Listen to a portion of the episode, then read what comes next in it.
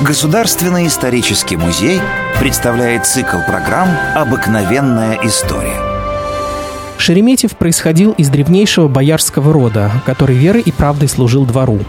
Его карьера мало чем отличалась от продвижения по службе других родовитых отпрысков того времени, но шла неспешно – «Не испытлив дух имею», — признавался Борис Петрович. Только в 30 лет он был пожалован в бояре и всю последующую жизнь усердствовал на военном и дипломатическом поприщах. По характеру Шереметьев был покладистым человеком. Находясь с Петром в составе Великого посольства и посетив многие европейские страны, Борис Петрович быстро усвоил и перенял новые нравы. Он одним из первых сменил традиционную одежду на немецкое платье охотно расстался с бородой, воспринял европейские обычаи по украшению своих особняков дорогой мебелью, картинами, статуями, зеркалами, дорогой посудой и прочими изящными мелочами. В своем доме он любил принимать гостей и устраивать застолья. Но шла изнурительная Северная война. Как полководец, Шереметьев отличался медлительностью и осторожностью, вступал в бой, лишь располагая превосходством в силах, что придавало уверенности и ему, и солдатам. После многих неудач русской армии именно Шереметьев открыл серию побед над шведами. В начале 1702 года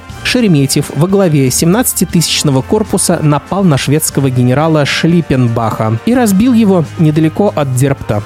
«Мы можем, наконец, бить шведов!» — воскликнул обрадованный Петр, получив донесение главнокомандующего. На радостях всех победителей, и солдат, и офицеров царь щедро наградил. Шереметьев получил орден Андрея Первозванного и стал первым фельдмаршалом России.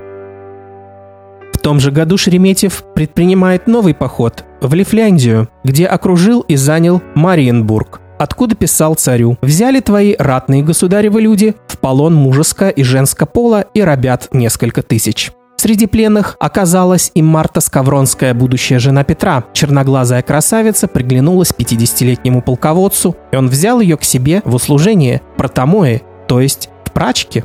Но случилось в жизни и карьере полководца непредвиденное. Прудский поход 1711 года, в который Петр отправился вместе с еще невенчанной супругой, той самой недавней, портомои фельдмаршала, окончился неудачей. Шереметьев обратился к турецкому визирю с предложением сию войну прекратить возобновлением прежнего покоя. После долгих проволочек мирный договор был подписан. Но, чтобы условия договора были соблюдены, пришлось в качестве заложника оставить Михаила Борисовича Шереметьева, сына генерал-фельдмаршала. Условия содержания его в плену были тяжелые. По дороге домой в 1714-м Михаил скончался. Это несчастье привело к притяжкой сердечной болезни его отца. Он все чаще стал болеть и не раз просил царя разрешить ему уйти в отставку, чтобы мало покойно пожить на всем свете. Однажды Шереметьев даже высказал Петру свое желание постричься в монахи Киевско-Печорской лавры, чего царь не одобрил. Наоборот, будто в насмешку, женил его старого вояку на молодой красавице, от брака с которой и пошла знаменитая линия рода Шереметьевых меценатов и театралов.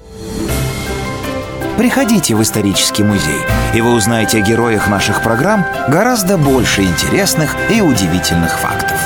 До новых встреч в цикле «Обыкновенная история».